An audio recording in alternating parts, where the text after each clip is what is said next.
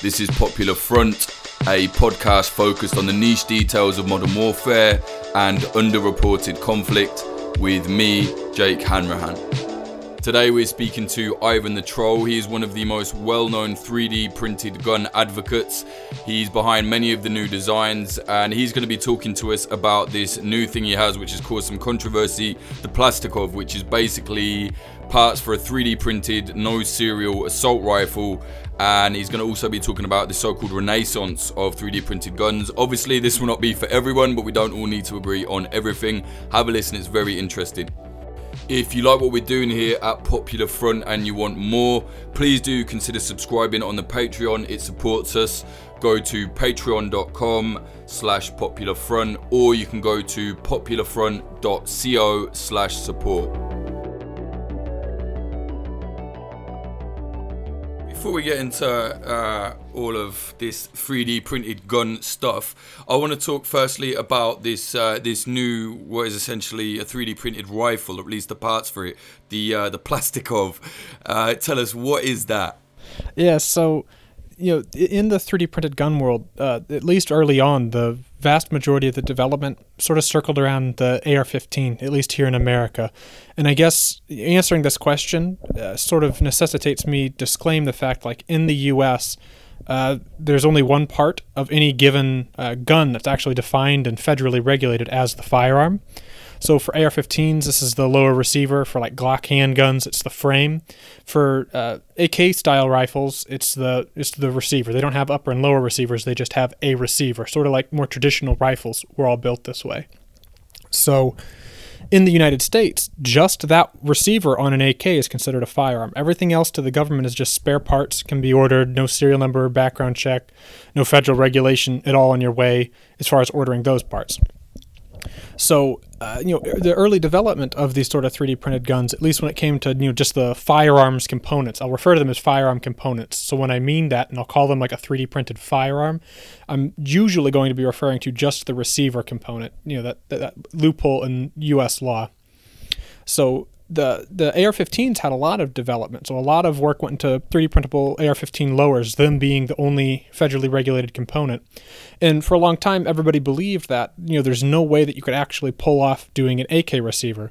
You know, the, the belief is A R fifteen lowers, you know, pe- pe- people would parrot this point that, you know, they don't see a lot of the force of the gun actually cycling. They're not actually under any, people would constantly say they're not under any stress, which, like, from an engineering standpoint isn't necessarily true. They're not under a lot of stress when you consider some of the other parts in the firearm, but they are under some stress.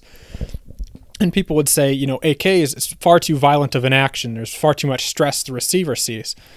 And so that was like a given point for some time. And it was after, uh, a, a, I guess there's technically a startup company called uh, D N O. Uh, there's a guy named Eric who is the founder of that company, and they had managed to get an A K style receiver where it was like their own proprietary homebrew setup that requires like permanently modifying an actual, you know, A K M parts kit. But it would, you know, they, they demonstrated a three D printed receiver for an A K, and they ran like, you know, four hundred rounds through it before it started to fall apart. But they had designed this receiver originally for milled aluminum. So, you know, it worked pretty well in three D printed Uh, you know, three D printed nylon is what they had used. And so that sort of opened my eyes to the fact, like, okay, it wouldn't actually just be like a wild goose chase to pull this off. You know, you saw it on video. It actually worked kind of well. So I didn't want to follow their sort of proprietary pattern. So with the Plastikov, uh, I consulted with another developer, that being Freeman Donask, who did essentially all the work on the printable Glock frames. Uh, and I consulted with him a little bit for advice on the A K platform. But, you know, I ended up putting together, it's an actual A K M pattern. So the, the D N O A K followed their own specific pattern. So you had to modify, you know, permanently modify A K parts. Mine takes essentially any A K M parts kit, and the A K M is the descendant of the A K forty-seven. So the A K forty-seven used milled receivers, and what most people call an A K forty-seven is in actuality an A K M. And the A K M just uses a stamped receiver, and the, the parts inside the receiver are riveted and pinned in place. So the the Plastikov uses these A K M parts kits, which at least in America they're drying up now, but you know, ten years prior to now they were like all over, like you'd trip over them in the U S, and they were cheap and all over the place, and they're getting more expensive and harder to find now, which is kind of unfortunate, at least for me. But the, these these parts kits you can take and then put them inside of a Plastikov. And I mean, I can't make claims that the the Plastikov, being, you know, this three D printed A K M receiver, is stronger than like building an A K the proper way, because it definitely isn't. But it ends up being a lot cheaper because, of course, you know, A K M receivers are like riveted together, and riveting tools specifically for A Ks are fairly expensive in terms of tooling, as well as you have to like know how to use these tools. So the Plastikov sort of lowers the skill curve and definitely lowers the, the tooling investment that you'd have to go through. And it in, in, ends up with something that will work for, you know, my first my first prototype Plastikov did two point five thousand rounds before it ended up cracking. But I had printed it in P L A, which is a corn and soybean based plastic, for essentially designed for prototyping in three D printing. And it's not, you know, it doesn't it doesn't boast any sort of particularly great strength. It's, you know, a cheap, crappy plastic that's used for expedient design of prototype parts. So if it did two point five thousand in P L A, if you printed it in something more suitable like a nylon, you could you you, you would automatically just expect it to last longer than two point five thousand rounds. So the Plastikov was sort of a interesting foray into something that for a long time people believed wasn't even close to possible, and then you end up finding like it's not only possible, but it actually works pretty well.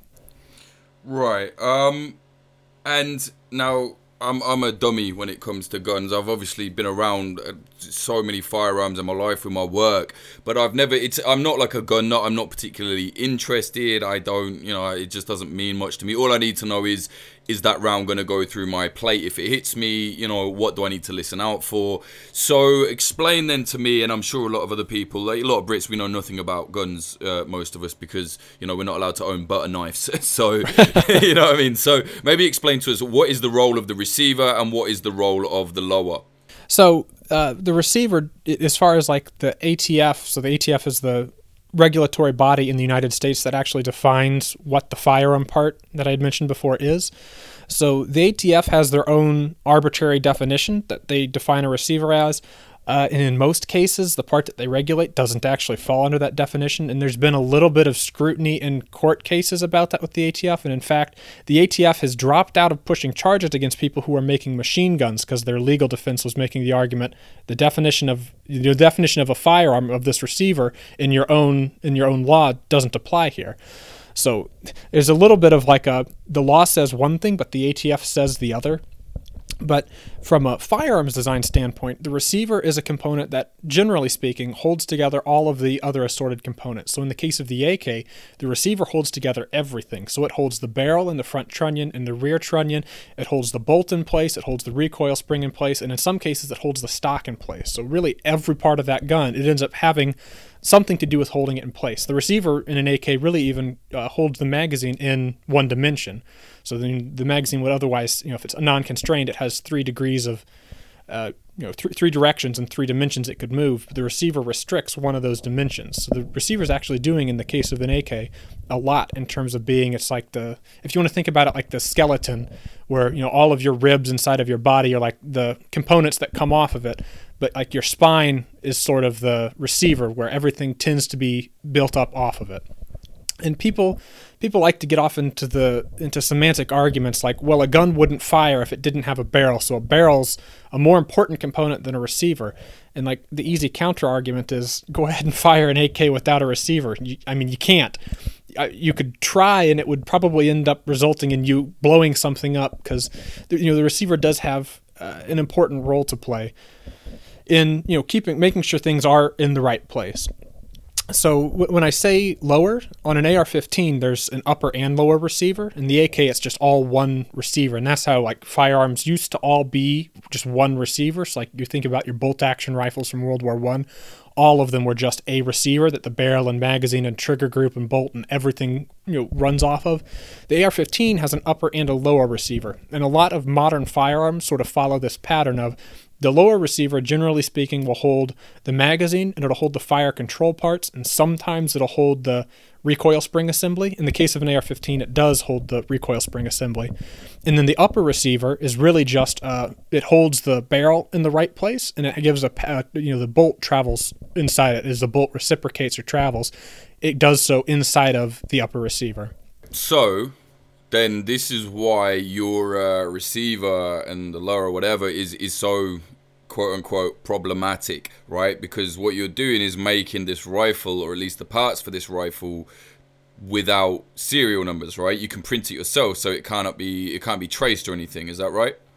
Right. So like like the way I just explained it just sounds like an innocent sort of geeky thing, but the way the way people who would not want you to have these things would sell it to you is, like, if you print the receiver, you've made what, what, what gets called a ghost gun. So the receiver itself is the only thing that it would, you know, if, if you bought it at a gun store, the receiver would require you to go through a background check, and it would require you to fill out information. And that receiver, whoever actually manufactured it, would have to put a serial number on it and have the A T F be aware of that serial number's existence. So there's there's you know there's a, quite a bit of regulation that goes into it that way. But you know ever since the foundation of this country, there's been no actual legal requirement for an individual manufacturing a firearm for their own personal use to have any sort of registration or any sort of serial number or any sort of background check involved in that process. So, you know, dating back to h- however old you want this question to be, you know, did the United States exist before the Declaration? Uh, you know, you know did, did it exist before the Revolutionary War, rather? Was it after the war, before the war, that, you know, our, our laws became, you know, our country gained sovereignty? Regardless of how it is that you think that shakes out, at either one of those points, the United States had had a, a legal structure that made it perfectly legal for you to make your own gun. Although in current times that ends up being spun by people who don't want you to have guns as, look, they're manufacturing guns without background checks or without serial numbers. And uh, there, there's this question, this concern raised about, like, traceability. Like, let's say someone were to print a gun and then they were to go and shoot some rival drug dealer or something with it, and then they were to, like, for whatever reason, just drop the gun on the ground and leave it there instead of keep it with them. Like, if the police recovered that gun, they'd essentially have no first step to go on as far as tracing. You know, so, so, you know, normally the way that would work is if there was a gun that was dropped that had a serial number, they'd go and phone up the A T F and find where that, you know, where that gun was first sold to. So the manufacturer, when they sell it to a distributor and that distributor to a gun store, those transactions are those transactions are kept on paper. And the A T F can then go and trace it to the gun store and then even to the first person who bought it from that gun store. From there, the A T F just has to rely on word of mouth if the gun is sold third party to third party, because in most states in the U S, if you sell third party to third party, you don't need a background check. So they, but but the, you know the point of that being, the A T F at least has, you know, some chance of trying to go and track that down. Whereas the fear is, with a three D printed gun, if it was just left at a crime scene, they'd have nowhere to go. Of course, we realize, like with most most printed guns, I was talking about how they need a parts kit. Realistically, the A T F could go and search through sales of, they could subpoena and or have companies voluntarily divulge a parts kit sales record. They'd know what plastic it was printed on, and so they could go and ask Amazon, like, who in this area has bought this kind of plastic. So, like, the A T F, if they actually recovered the gun, would have a whole slew of options as far as actually tracing this thing down goes. They just wouldn't be able to do it the old school way. And so that's really what that untraceable question means, is that they wouldn't be able to do it the lazy way. They'd actually have to do, like, serious police investigation work, which I guess maybe they're opposed to, but that's really what that question of uh, untraceability means to them. With bearing that in mind now, I mean, I don't know about the laws, but it sounds illegal to do this. But you've said online that it's not illegal, right? What is the situation with the whole legality of these things? So with, you know, three D printed, uh, not only just three D printed receivers, but, you know, three D print as much as a gun, uh, as much of a gun as you'd like here in the United States, federally speaking, is entirely legal. So, you know, since the foundation of this country, legal to make your own gun. The technology that you use really doesn't matter. You just have to stick within the existing laws for any firearm. So generally speaking, the way that works is, like, you know, the quick quick way that you can check that is if you could legally buy it and own it, you can legally make it and keep it. Is that the same all over the U S? Uh, federally speaking, yes. But state to state, there are, you know, individual states who have put ex- additional regulations in the way.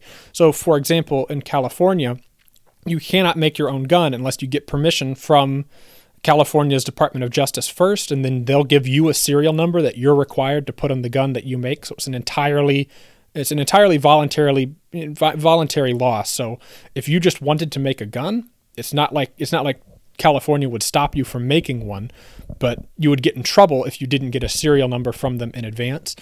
Uh, New Jersey, for quite some time now, has had it be completely illegal to manufacture any gun in the state unless you are federally licensed as a manufacturer of firearm, firearms.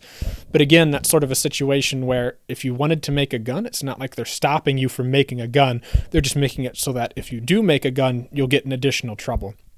So there are there are state-based laws that are aimed at punishing you should you actually go and do the thing, but it's not like it's stopping any criminal or even any uh, peaceful person who would otherwise be otherwise not be a criminal from making a gun. Mm, okay. Um, now, you kind of mentioned at the start about the various polymers and whatever, um, about what goes into the Plastikov specifically, but maybe you can go over how was this made, how was it designed, and then how did it become functional? Now, disclaimer, I'm not trying to get anyone to make one or anything like that, and I'm not, I'm not saying, oh yeah, everyone go out and do it, but I think it's needed to explain this because some people are acting like, wow, everyone can now just three D print uh, an automatic, semi-automatic rifle. In, you know, in the interest of journalism, I want to find out how, what really goes into it, because that is not quite how it works, right? Right. So in the U S, like the very, you know, the too long didn't read version of it is, yeah, actually you can just, you know, it, you know, there's always an air quotes around just, but you can just print your own semi-automatic rifle just like that. But uh, as far as like the, you know, the, the geeky in-depth look at it would be, uh, you know, my, my design process started out at, I took an, a true to spec A K M C A D assembly. So it's just an A K M drawn and computer aided design software. And I, you know, I, I drilled down straight to the receiver, and I looked at the receiver, sort of how it was laid out, and I made note of, you know, th- these are what the critical dimensions are. So this is where a pin goes. This is where something's mounted to. This is geometry that I cannot change. I cannot reinforce. It has to be this shape. These two places have to be this far apart. That sort of thing. And so that's sort of how you sketch out your your, your workspace. So stuff that isn't, like, I call it critical geometry. So stuff that isn't critical geometry, you can reinforce, you can change, you can make it a different shape, thicker, narrower, you can make it angled, you can make it look cooler than the flat surface it was before. So that's all up to the designer to modify. So I took the standard A K M C A D assembly, I opened up my handy dandy uh, uh, Google tabs, and I went and looked up, you know, what's the, what's the, you know, what are some mechanical properties? So like tensile strength and bearing strength are particularly important to firearms design of receivers. And I went and looked at what are the what, what are the mechanical properties of, you know, mild steel, and then mild steel that's been hardened to the proper spec to be an A K receiver, as well as what are the mechanical properties of uh, you know, common printing plastic. So I specifically sized this for P L A plastic, you know, P L A being essentially one of the weakest plastics, because if I design for the weakest and a stronger plastic, it'll do, you know, much better. So I had found that essentially P L A is about ten times weaker than mild steel.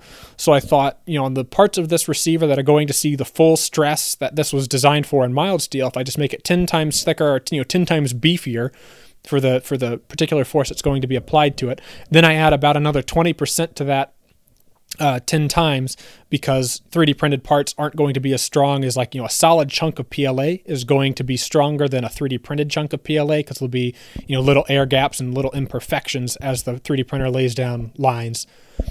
So I worked with that assumption and then sized the receiver for that and made it bulkier, printed my first revision out. My first revision ended up breaking.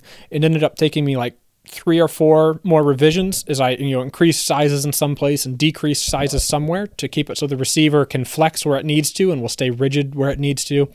And it ended up being quite a bit of design work. But by the end of the design work, you're, you're, you end up with this, this model of the receiver that, you know, can be printed. So the, the, the work then for the designer becomes, you have to document. So you have to state what you did, how you did it, how is it that you would have someone else repeat these results. And, you know, key to the Plastikov's working is that it's got uh, steel rails that the bolt rides on in the inside of the receiver. And I made these rails, so that, well, I spec'd these rails so they could just be made out of, like, regular off-the-shelf hardware square tubing that you cut with a hacksaw or a Dremel tool. As well as I included the C A D drawings for if you have a C N C, like an actual actual serious hardware, you could manufacture rails with that and not make them from the tubing.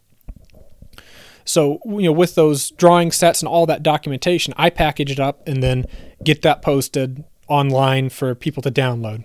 So that's that that's really where I can answer, you know, at this point I can answer your question more succinctly. So what a person would have to do is have a three D printer, So most most people are using the Creality Ender three, which is a two hundred dollars made in China, you know, essentially an El Cheapo printer, but it is capable of really good results. They would have had to have bought that and then followed, you know, one of multiple setup guides. So we've got our own setup guide that we recommend people use, but there are many options out there. So they'd have to set up the printer to this guide, which isn't, you know, isn't terribly hard. It's like IKEA furniture level. And then they would have to download the files. They'd have to read and understand the files. And that ends up being like the hardest part of all of this, is reading and understanding just like the plain English words that the developer writes out, you know, because people are very excited to go and print their gun, but they're not near as excited to like read about how you do that first. So they'll go and download the files. If, if, if they take their time and read the documentation and understand the documentation, they'll then, you know, take some of the files that are provided, put them into their three D printing software, then uh, have the three D printing software do what's known as slicing. So it'll convert that part into slices that the three D printer can understand, you know, each layer at a time. And then you take that sliced uh, file and then you go and put that into your printer and then have it print. And so, you know, pa- past the part of getting your printer set up and then understanding how to use the software, it's not terribly hard for the end user. For the developer, there's a ton of work that goes into all of this stuff, not only from the actual design side, but the documentation side.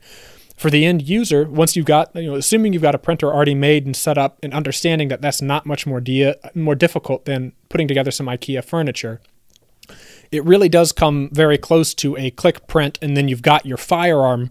In, in this case, we're talking about firearm as in just the receiver manufactured. So getting the actual receiver manufactured from a printer, usually not very hard at all. The there there is additional difficulty then that comes in, though, whenever you're taking that receiver and you're going to assemble it into a working gun. So in the case of the Plastikov, it takes about an hour where, and I've got a detailed video coming up on this for an update to the Plastikov download package, where, you know, I essentially videotape myself taking a Plastikov's bare stripped receiver and then assembling it out into a into a complete firearm and demonstrating each of those steps. But it takes about an hour where you take your, you know, your A K parts kit and then you assemble it on top of the Plastikov receiver, and then at the end of that hour you've got something that you'd be ready to go and tear rounds through. So that's probably the closest it comes to like actual work, because you have to know how to use some basic hand tools. But again, like, not much more difficult. Like, if you can put together IKEA furniture, you're definitely capable of either, you know, just straight up doing this sort of thing, or you're definitely capable of learning how to do this thing just by, like, you can watch the video and go, oh, okay, so it's, you know, it's like the IKEA furniture, just a little different. Right. And I've seen some of these images where I was kind of joking on Twitter. I even made everybody annoyed, but I don't, it doesn't matter. But um, I was kind of joking on Twitter saying, like, wow, this is this is alchemy. Because you had some pictures where it was... It was just like, I don't know, buckets of God knows what, all these different colors. Like, it looked very complicated to me. Like, what was all that? Right. So that was that was pictures from a project that I, I jokingly called, uh, but what about barrels? So, like, oh, geez, it would have been March of the previous year. So over a year ago now, we had released the C A D files for the three D printable Glock frames. So all the all the all the things that I've said so far about receivers being the only regulated part. When I say frame for a Glock, understand that it, it it's legally the same object as a receiver. So the frame for a Glock is the one regulated component. Nothing else in the U S is regulated. So we had released three D printable Glock frames, which were sort of another one of these things that people had always said, like, oh, you'll never make that work. And then it turns out that it actually works, you know, really well. And it's probably become the most popular of, you know, three D printed firearms, these Glock frames. But uh, it was uh, March seventeenth, I believe, that those files had been released. But like on Twitter, there was an overwhelming horde of people who were mostly European, I think, I hope, who were saying like, oh, but what about barrels? Where do you get barrels from? Like, the barrel isn't printed. What difference does this make? So like, to the American people, you can explain like, you're just an idiot. You can order that barrel online and it'll be here in like two days. That's just how living in America works.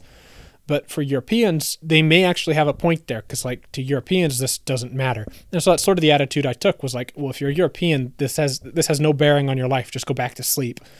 But what about what about Europeans, although obviously it is illegal, what about Europeans that think, oh, I want to do this, you know, they actually can't print a barrel. Not that they should, cops, not that they should, but um, you know what I mean, it, it is a point.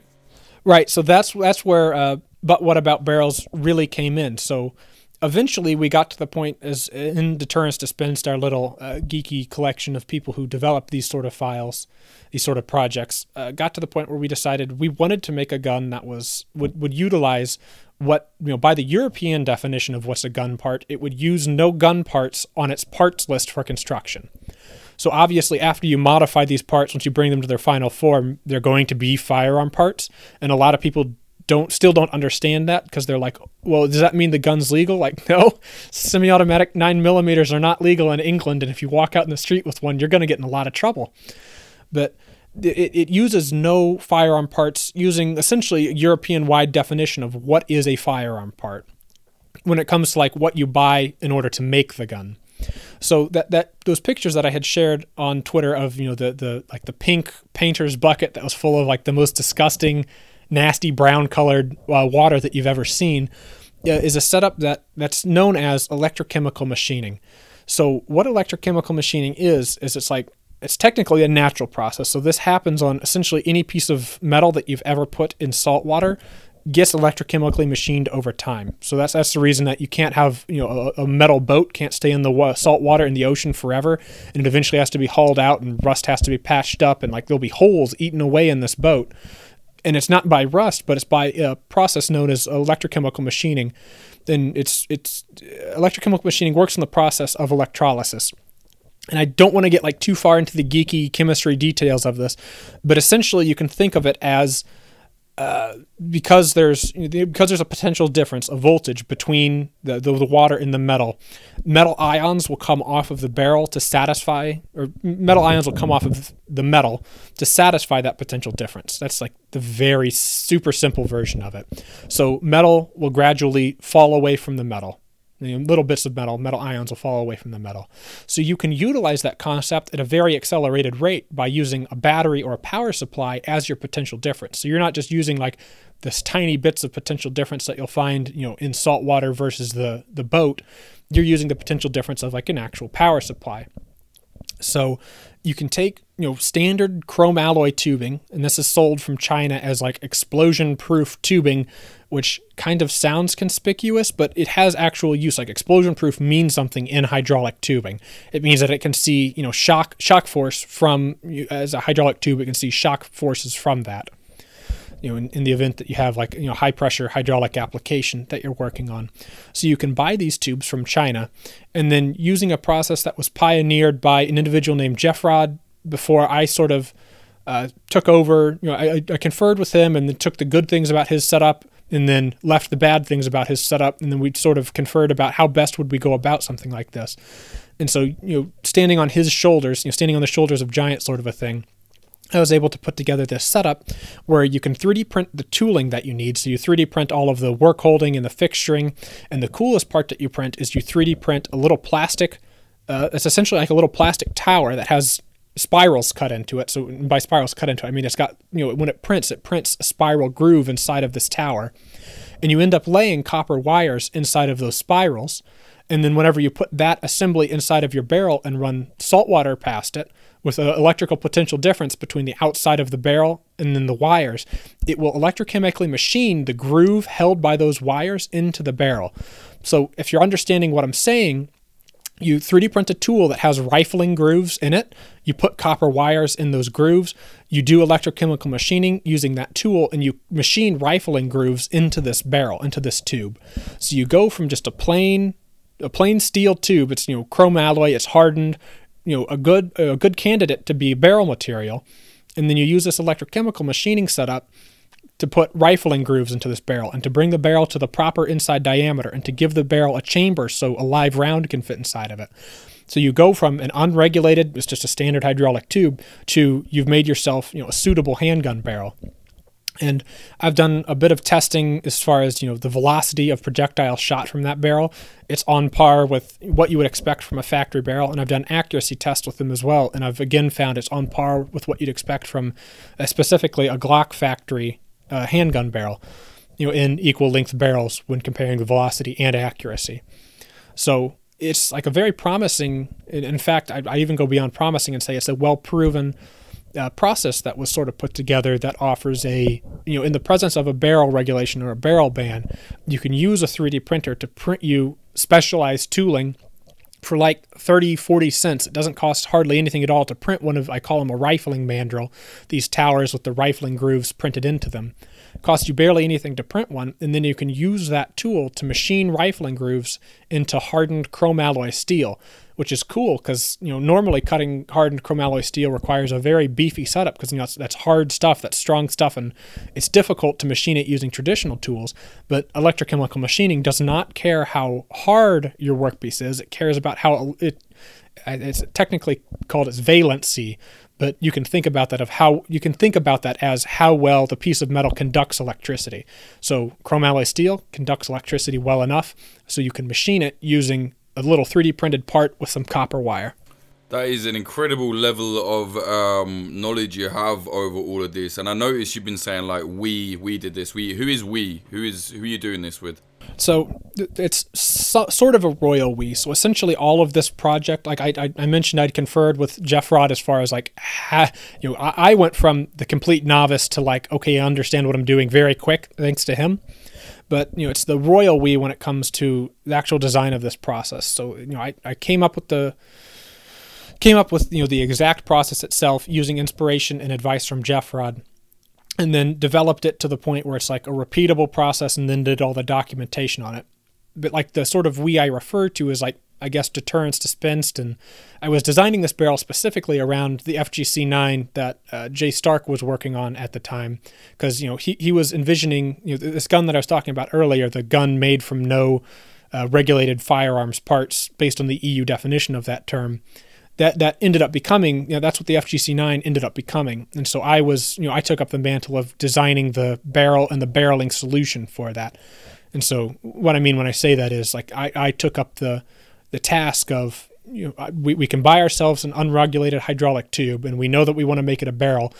What happens in the middle? And so I took up the, t- took upon myself the task of, you know, determining how it is that you go from tube to barrel. Right, but like uh, going back to these kind of groups, you are a part of like, you know, you have it kind of tongue-in-cheek, um, what is it? Uh, yours is Deterrence Dispensed, right? Right, right. Right, right, yeah. Maybe maybe just talk about them guys. I mean, I'm not asking you to pinpoint anyone specifically, but there there is a group of you. I follow a few of you guys online. Like, it's very, this, this whole thing is just fascinating to me as a journalist. It's very interesting to see it develop and also to see the reaction to it, which we'll get onto.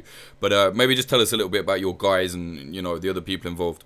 Sure. So Deterrence Dispensed is like, like the elevator pitch version of it is it's a decentralized collective of like uh, devoted individuals who've got skills in, you know, any number of things. So uh, some of the, some of people, some people are just strictly developers. So what they're really good at is, you know, coming up with these files and these designs. Some people are really good at documentation. So they're really good at explaining to you on a very basic level of how you take a design and you make a gun with it. Some people are like, Uh, you know, we, we call them like signal boosters, or they're like the propaganda arm. So they're good at like telling people, you know, spreading the good word, if you will, whether or not you believe the word is good or bad. It's the good word to me. Um, and we've got uh, sort of people who are like security, privacy experts. So they're, they're kind of good at these sorts of uh, technologies that allow us to Uh, navigate and have secure channels and collaborate very effectively. So I'm sure I'm sure you may be aware, but we, we collaborate a lot on a service known as Keybase. And the privacy details don't really matter a lot to me as an American, especially one that I'm sure is on a large number of watch lists already. So it doesn't make a huge difference to me in terms of privacy, but it does to a lot of people who wish to remain anonymous. So all, if all they're here to do is learn how to make a gun and they don't want other people knowing that they know how to make a gun, this that, that Keybase platform sort of offers them that ability, so they can still be helpful in terms of providing feedback and letting people know like, hey, I made this and I noticed these things while making it. Maybe these could be improved in a future version, without like immediately outing themselves as like, this is where I live and this is my I P address, like you would if you like tried to collaborate over Twitter or something. Right, and then why why do they feel the need to stay secret? And I'm I'm one hundred percent not against anonymity, especially online. Um, but what, why do they feel that, you know, what, they're criminals or they want to be private? Why? Uh, for most people, I'm sure it's uh, a, a mixture of multiple things. So if I had to like, uh, this isn't like a straight guess, because of course I've talked to some people and heard some people's concerns. Like one of them is uh, people don't want the government knowing that they have guns, which at least at least to me as an American is totally understandable. And I am in that same boat, although I'm sure at this point, like the chances of the government not knowing that I have guns is extremely slim. Uh, I'm sure another reason is uh, for some people, what they do isn't isn't legal. So they're they're peaceful people, I do believe, but what because because of the fact that they're making firearms, they are criminals. So they would not be criminals if not for the fact that they're interested in making guns. So like we have people in California who have printed guns without getting serial numbers from the D O J. Uh, we've seen people who at least claim to be from New Jersey who are making guns, who have taken taken pictures of their three D printed guns next to what looks like, you know, welcome to this town in New Jersey road sign, like, oh, you're asking for trouble, but I appreciate the I appreciate the trolling effort, uh, as well as, you know, there's some people who live, you know, not in the United States who are engaged in these things. And there are there are legal routes to print guns in Canada, uh, but much beyond that, it's it's very, very hit and miss, and more often miss than hit as far as it being legal to make uh, firearms anywhere else around the world. So, you know, there's people who outside of the U S who don't have the proper licensing or permission to be making guns, who are making guns and want to uh, remain private for those reasons. Mm. And that is, of course, highly illegal. And I'm not one to be moralizing. It is what it is. But you've caused a lot of controversy. We can't like pretend that that isn't happening. And, you know, I don't want to get too bogged down in the politics of it. This is not a politics podcast. This is about conflict. And a three D printed uh, gun certainly is in that remit. But a lot of people are very angry at you for doing this. Why are you doing this, Ivan? So uh, without s- sounding too fanatical, it's my personal belief that uh, I, I don't necessarily believe that everyone should have a gun, right? Like, I recognize, like, pedophiles having guns isn't a good thing, but I also believe that pedophiles shouldn't be alive in the first place. But I believe that the the, the way that politics ends up necessitating things be is it generally ends up being a, everyone can have this thing or only the super rich. You know, so I guess I'll start by saying everyone can have this thing or no one can have this thing. And in the cases where no one can have it, we understand that the super rich don't have to abide by laws like that. Like, drug bans don't apply to the super rich people. Uh, e- even bans on, like, you know, possession of, like, contraband beyond drugs never apply to super rich people. And sometimes there's avenues for super rich people to own things. So, like, contraband, like firearms in most of Europe, if you're rich enough and you have enough connections, you can end up owning a firearm and have it be perfectly legal. But it generally requires you be rich and of decent social standing. And in some cases, like, you have to know a guy who knows a guy.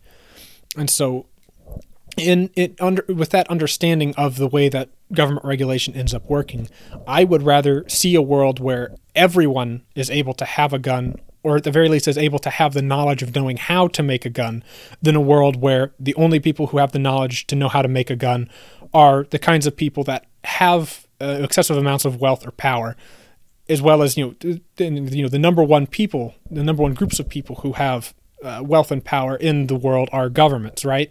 And I can't help but look at the fact that it's really hard to pick a government in this world that hasn't done something like unspeakably atrocious in its history, and that then won't apologize for the fact that it's done something unspeakably atrocious in its history. And given the fact that that's a thing that has happened with pretty much every country, I, I personally don't feel comfortable trusting any government around me if I can't have some balance in that power struggle that is the government's, you know, the, the government's power versus the people's rights. Because I don't think that your rights can exist with the presence of total government power.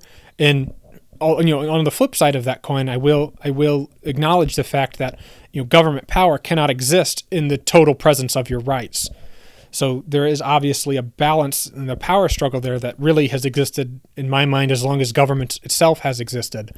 But I believe that firearms offer you some balance in that equation. So if we are to draw the line where, you know, your rights end and the government's power begins, I believe that firearms uh, help draw that line more favorably for people's rights, as well as help make sure that that line can't suddenly shift massively against the citizens' rights. But of course, that that it then understands, you know, you know the, the easy counter argument to that is, Like, uh, does that mean that you're going to shoot the government if they like m- move against you in this tiny way? No, probably not. I mean, his- historically speaking, we've seen that that usually doesn't happen. But historically speaking, we have seen firearms make a difference in instances like that.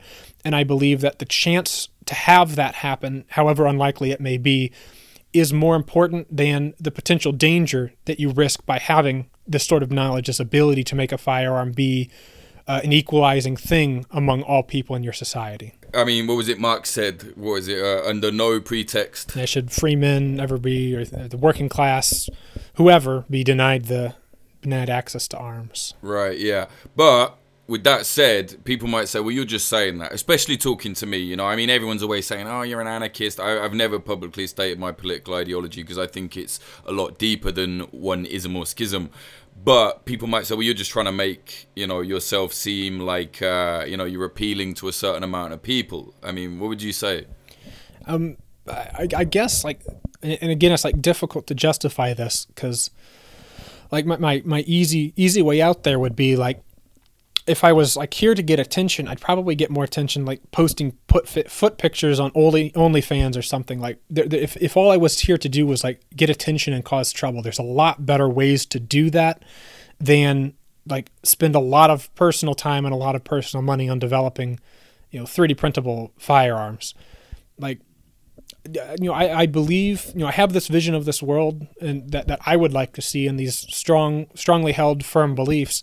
And I, you know, I, I saw a way, you know, as, you know, as, as recently as like two, three years ago, like I really saw like I can make the world at least move in a very small way towards the way that I want it to be through a very deliberate action, a very deliberate specific action on my part. And so I sort of took that deliberate specific action, and I was fairly fairly quickly, I mean, it was maybe within the span of six months, I was rewarded by seeing like people had taken my work and then used it to make guns. And they weren't necessarily their, you know, like, like the the the poster child of all that rant that I had just had would be like a like a, a person who's a, a, a, like a persecuted minority in a particular authoritarian regime makes a gun and then shoots the people that comes to take them to whatever their re-education, re-education camp is. Like that kind of person I haven't necessarily seen make a gun yet, but I've seen people in the U S make guns, and that sort of like reaffirms my belief that there's at least some interest somewhere in that, that people have, even if it's, like, let's say it's just totally localized to the U S. You can at least see some people who identify with this culture and this idea that I'm that I'm professing, and that sort of affirms my views in this way. So like the the detraction that I'm just sort of doing this sort of thing for attention doesn't doesn't really seem to make sense to me, because I feel like there's a lot better ways to make attention than spend a lot of your own money and a lot of your own time on something that you don't earn time or money back on. And and to your credit, like I, I saw that argument the other day where you basically, you know, you kind of came out and said, fuck Nazis and fuck like Soviet communists. Like I agree with that as well. Like this is anti-fascist, anti-tanky. I hate them all. And, you know, I saw a lot of people were like, I hate Ivan now. Oh. And it was like, you know, you didn't have to do that. I get that. But these people can use what's going out there.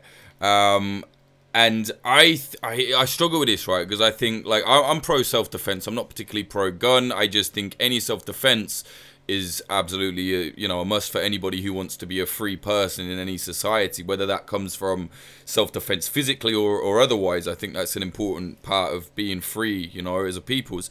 But I often think if three D printed guns, specifically now the Plastikov, what you've made now, if the lads on the block that I am from got hold of them within a week, and trust me on this, they would be shooting up the place everywhere. It would be chaos. So it's a hard one. I mean, what would you what would you say to that, I guess? Well, like, there's obviously uh, cultural differences, right? But and, you know, people always say that, like, well, I'm not indoctrinated because I believe that people should be free. And, like, the reason you believe that is actually probably is just a result of indoctrination that you interpreted differently. So, like, the, the American idea of being free or being a patriot is very different than like the German idea of being free and being a patriot.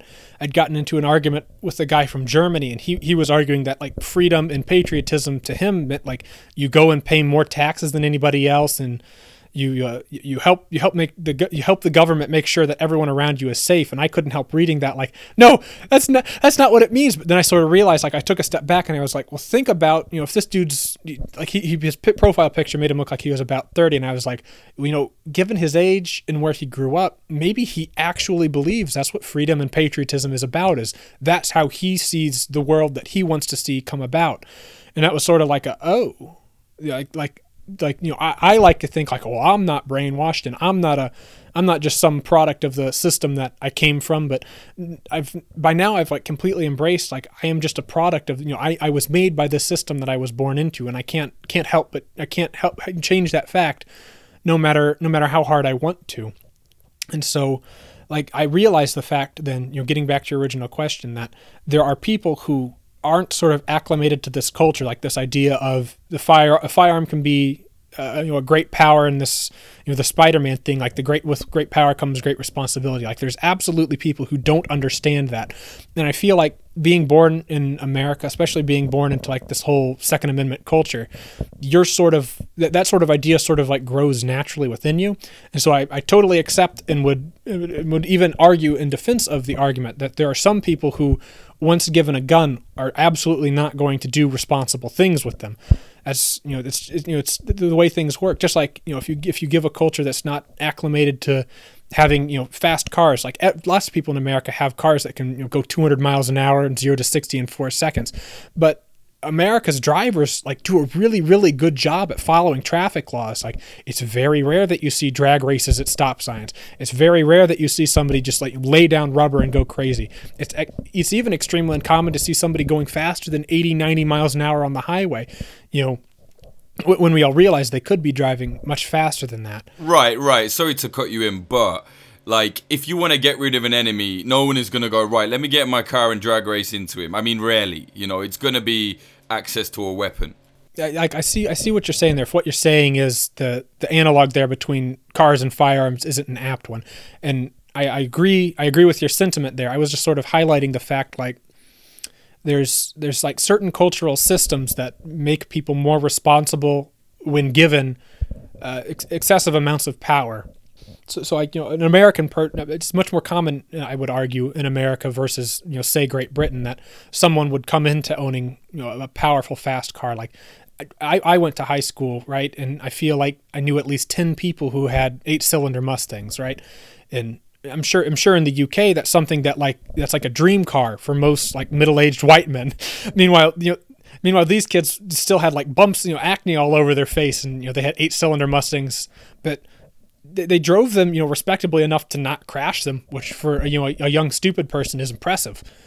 So like I I I think that there's an argument to be made for the fact that like these cultural differences are largely what drive what people do with, you know, in, in what people do in response to uh, having that sort of like power, that sort of, you could be extremely reckless or you could be extremely responsible with the power that's granted to you. So I, I had heard an argument recently uh, from a Chinese guy who had said that he believes that all people in America should have guns, simply given the fact that guns are everywhere in America, and it's, you know, it's, it's a common denominator at that point. But he then made the argument that like nobody in China should have guns because we've pretty much done away with anyone having guns there. Like, the chances that you get into a shootout or someone breaks into your house with a gun is very slim in China, at least when compared to America. And so I feel like I, I don't I don't agree. I don't agree with that argument necessarily, especially given the fact that China is something of an authoritarian wasteland. Well, yeah, I, I was literally just about to say, like, yeah, that's a great argument for him. What about these kids that are getting absolutely smashed up now in Hong Kong, right? Or the Uyghurs. The Muslims, right.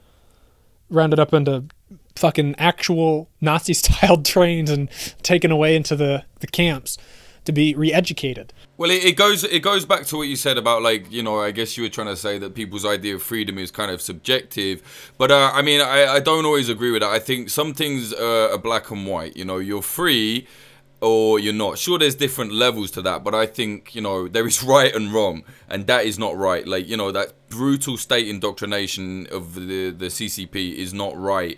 Putting Uyghurs into concentration camps simply because they're a different religion is not right.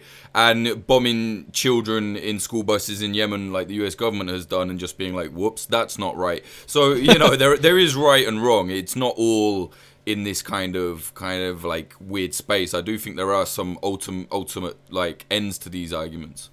Absolutely. And um like, you've presented a really difficult question for me to answer succinctly, at, at least without at, le- at least without like being able to, like, I'm gonna have to sit and think about this tonight. Like your question of like, okay, but there's some people who you would give guns to who, ab- and, and not necessarily that they would just like murder one another with them, but they would not be smart or responsible with. Like, I'm aware of, you know, like I, I live in America and I went to a high school and I was surrounded by idiots every day. Like, I wouldn't feel okay with like half the people I went to, I wouldn't, it, how about this? I wouldn't be comfortable with half the people I went to high school with having guns, especially not when I was in high school with them. But I don't believe that that fact means that they should necessarily be barred from owning a firearm. I just believe that uh, if they actually were in a situation where they needed to have a gun, them being able to access one is more important than my belief that, like, oh my God, I wouldn't be comfortable around them having a gun if they were to have one. And perhaps that comes down to like uh, education system sort of a thing. So like I've I've always been a proponent of the fact that I really think that American schools should teach gun safety, you know, as as part of their curriculum. Like, there's more guns than there are people in this country. Like, you know, we're very we're very cautious about teaching kids, like, you know, look both ways before you cross the street sort of a thing. But like, the only things we'll t- the only time guns are mentioned in school is like, oh, don't touch them, and like you're also told not to touch the cookie jar, and you're also told, like, like the, the best analog I've heard came from my grandfather, and he was talking about like uh, in the early seventies, the only sort of like sex ed that was taught taught in schools was like strict abstinence, like just don't do it. Uh, and then you saw like teenage pregnancy rates were like through the roof, and S T D rates were like through the roof because kids went and did it anyway because they don't listen to adults, because that's how kids work.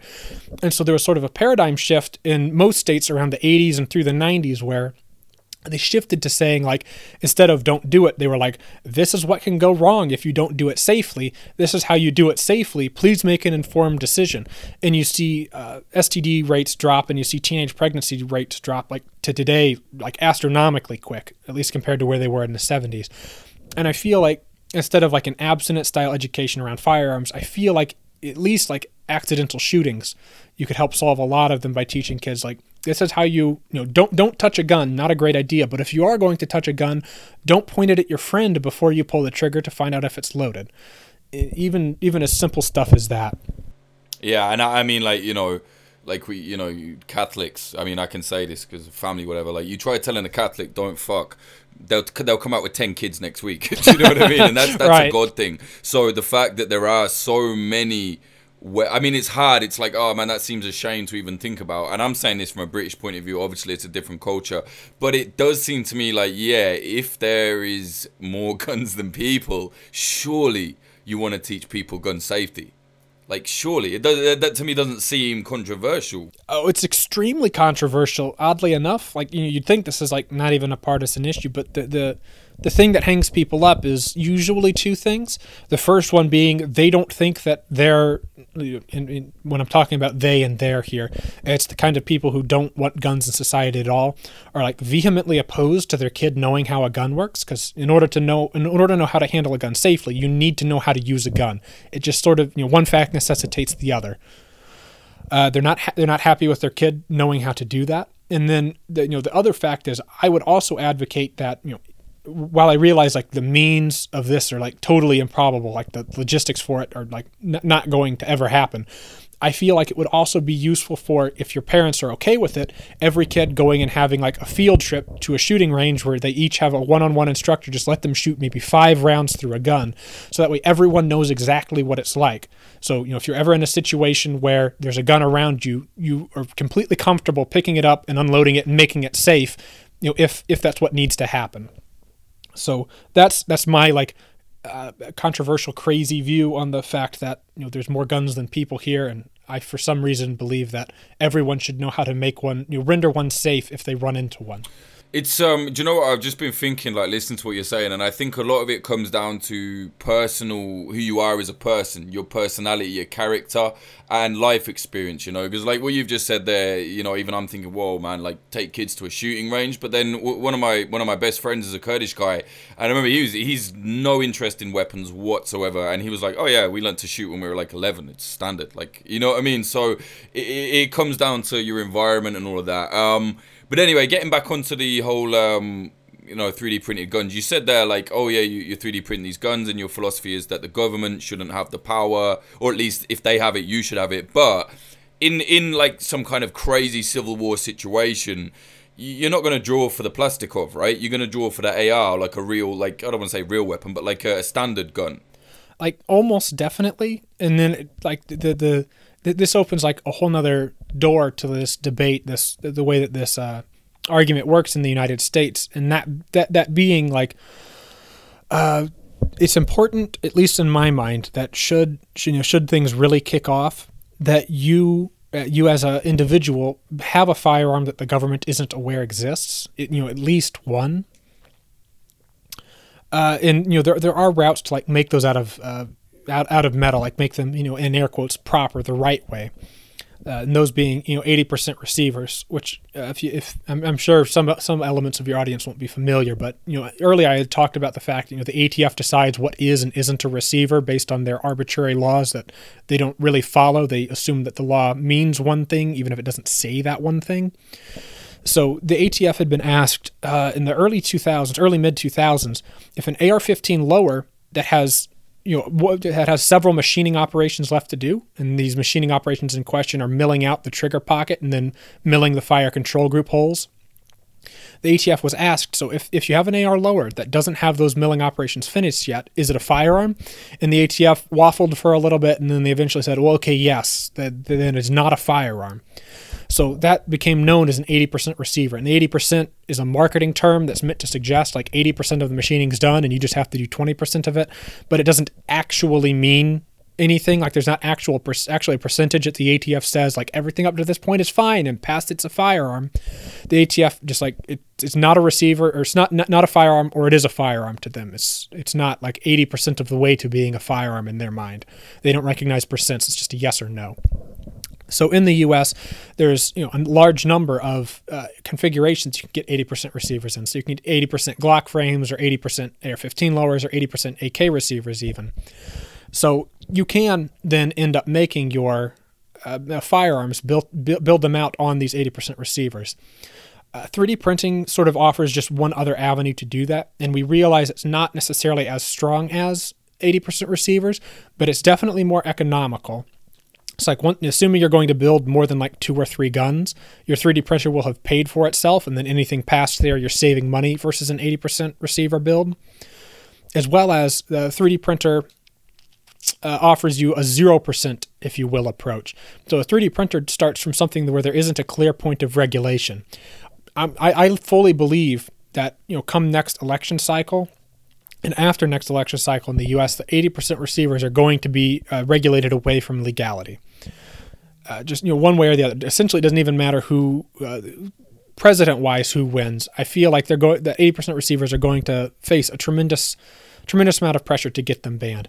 three D printed parts offer like another, you know, like another, another layer of the onion, if you will. Like as people who want to take away guns peel back layers before they're trying to get to the middle of this onion and get what it is that they really want. Like if that's total disarmament, or that's like as if they would just stop at the scary black rifles. You know, it puts another layer of this onion that they'd have to peel away, because three D printed receivers start from zero percent. Like there's no, like they can't stop the sale of plastic, and they can't really stop the sale of receiver or three D printers, because you could make a gun with them. And then they can't, you know, there's no, there's no like easy middleman, like eighty percent receivers offer. So uh, as far as like, you know, what gun would you reach for whenever the Civil War kicks off? It it is obviously a little bit of a niche situation in the U S. Like, would you reach for your eighty percent receiver, or would you reach for your, you know, your honest to God, or your, like your plastic one? Uh, I probably wouldn't reach for a plastic one over an eighty percent receiver. That being said, it's nice to have these options, you know, going forward. So I, I believe that eighty percent receivers' days are numbered, and that they all, you know, they only ever had numbered days left to be around. And three D printing sort of offers you that extra alternative if you're someone who didn't hop on the eighty percent receiver train while it was still legal. So it's perhaps then just another option in that regard. And then it, it also comes down to like the, the way that logistics work in the United States, because receivers are regulated as firearms. There's additional paperwork that manufacturers of them have to go through. There's additional taxes that they have to go through just to make them. Then there's additional taxes they have to go through whenever they try to sell them to a distributor. So there's a lot more overhead that goes around with just receivers. Whereas if they just manufacture the parts that aren't the firearm, so if they make everything that isn't a receiver, what's known as a parts kit, they don't have to pay any of those taxes. They don't have to pay for registration. They don't have to pay for any of those taxes. They don't even have to have a federal license to be manufacturing those parts for parts kits. So there ends up being a surplus of just parts in the United States. So, you know, we saw at the very beginning of this uh, coronavirus pandemic in the United States, like gun stores were wiped out, and there was like people waiting like five hours in line to buy a gun, which is like absolutely crazy to me. But like you saw a supply of actual manufactured firearms dry up in like a couple weeks. Meanwhile, these parts kits stayed around, you know, for, for a much longer time, because manufacturers can make these parts kits, you know, much, much quicker, much more easier, because they don't have to wait for registration, and they don't have to pay for uh, the taxes involved with making what's known as the actual firearm part. So for a little while there, where there was the run on firearms, you could get parts kits easily. You could still buy three D printers easily. And so you could be using this three D printer in this, you know, this weird uh, situation where parts were easy to get, but firearms themselves weren't, but you could print yourself the firearm component. So I could perceive, in the event of maybe a civil war or a further tightening of, you know, gun control laws in the United States, that three D printed stuff still sees a usefulness in it's for the people who didn't get one while the getting was good, or it's for the people who want to have more than one. So let's say, you know, you have your one good rifle, but let's say you want to have two or three more, because like in this in this like uh, imaginary civil war, firearms become currency, or in this imaginary civil war, you perceive the need to have essentially like burner rifles.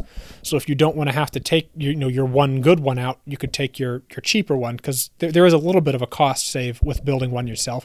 Or you perceive uh, a, a potential event where you can see yourselves getting new parts, because everyone will make a run on guns again in the event of this, you know, potential civil war, like we saw with Uh, the pandemic, and like we saw with the riots following it. Everyone made a run on guns, but the parts were left where they were. So the parts may still be accessible for people who find themselves needing to come into new rifles, both preceding and following this, you know, this hypothetical civil war. I keep thinking about what you said about like, um, it sounds to me like you're saying if, if they do come for the guns, you know, at least you have this one they don't know about, which would be what, like the Plastikov or whatever. Right, so like, like an eighty percent receiver would fill that role, because again, you know, it's the same way. It's not required to be serialized or registered. And I guess, I guess you know, the, the argument I've I've made the argument in the past, and I don't believe it's a super strong argument, but you know, the, the government regulatory bodies could seize the sale records of eighty percent receivers that you bought online or you bought with a credit card. Like they could see that and could try to come track them down. That said, like you could meet them at, unless they had a warrant, you could just meet them at the door and said, nope, I bought them, sold them to my friend immediately, sorry. And, you know, just tell them, tell them to, you know, go on their, their, their merry old way down the street. So, so you know, essentially like I, I, it would be important to have one, like, like if they had, if, if you bought your A R fifteen from a gun shop, and th- th- that would mean that, you know, the, the A T F could go to the manufacturer. They could ask the manufacturer for all their records. They could go to the distributor that that, that A R fifteen went to, and then to the gun store that the A R fifteen went to. And then they could see, like, you own that A R fifteen, and they could come and ask you, like, do you still have it?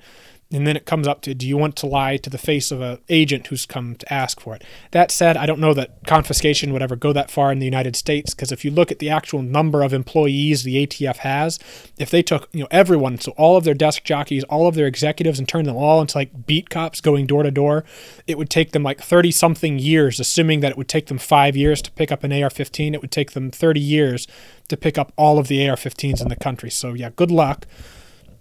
That's assuming like they never get shot at, and that's assuming like no one lies to them and says, nope, don't have it anymore. It's like assuming they don't even have to get warrants. So confiscation at this point in the United States is like, it's an utter joke, unless you assume that like everyone will just go turn theirs in. But you know, I, w- I would just I would just ask that you turn your attention to how New Zealand's like mandatory turn-in went. Like they were looking at like some cases they were looking at less than ten percent compliance. You, you're joking to yourself if you think the U S will have a higher compliance rate with a gun turn-in than New Zealand. Yeah, it's it's, it's way too late for that. The genie's out of the bottle long time ago. Um, and what would you say to people that say like, oh, you're just, you're paranoid, man. Like you, you're talking about this possible civil war, blah, blah. Like, I mean, do you actually believe in that? And and if so, what, what do you, what do you think to these people that kind of say you guys are paranoid? Like, I don't think, I don't think a civil war is necessarily actually coming. Uh, that said, it, especially these past couple of months, you really see the social fabric of the country uh, unraveling. And you see that, it really seems like the, the, the two great big political factions, if you will, in the United States are having a harder and harder time living with one another, at least living peacefully with one another. So it wouldn't surprise me if there are talks of uh, maybe states seceding from the United States. I don't know that would actually seriously go anywhere because, of course, like there's huge ramifications with that.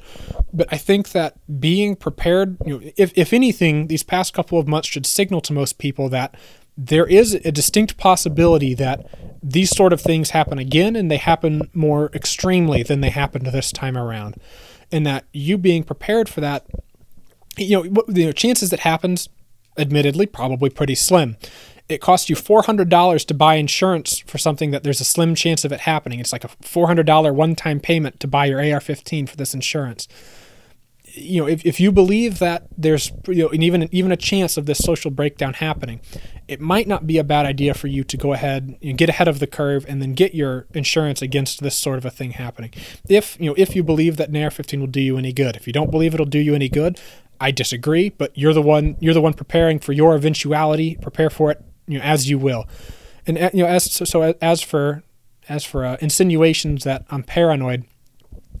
I mean, I, I I have just as much an access to the sort of things that the United States government has done in, in the past as as everyone else does, uh, and I can't hardly look at those sort of things and like hang my head in shame about the fact that I was once like super proud and like America number one, and this country has never done anything wrong, because like in school you're not really taught about the things, the hideously wrong things that your country's done wrong. I think like the Trail of Tears was mentioned once or twice, and it was like, oh, we shouldn't have done that, but Andrew Jackson wasn't a great dude. Anyway, moving on, we've done nothing else wrong.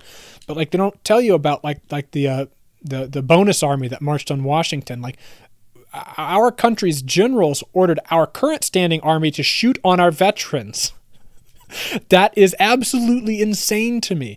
Like, like pe- people say, like, oh, but would they really have? You know, would the military really come and shoot at you? Like, if you look at if you look at historically, they wouldn't even have like a second. You know, they wouldn't even have like a doubt about it. It'd be like, well, okay. I think you're right, and I think a lot of this comes from. I think America, like, no offense, but I think you guys are particularly bad with the brainwashing of like, you know, for the country type stuff.